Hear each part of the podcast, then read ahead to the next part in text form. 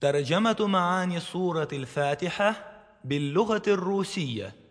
Перевод смыслов суры Аль-Фатиха, открывающее Писание на русском языке. بسم الله الرحمن الرحيم Во имя Аллаха, милостивого, милосердного. الحمد لله رب العالمين Хвала Аллаху, Господу миров.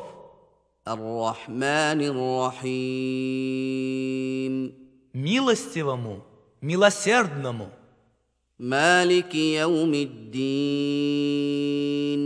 Властелину дня воздаяния. Ияка нa'буду ва ияка. Тебе одному мы поклоняемся, и Тебя одного молим о помощи. اهدنا الصراط المستقيم Веди нас прямым путем, صراط الذين أنعمت عليهم غير المغضوب عليهم ولا الضالين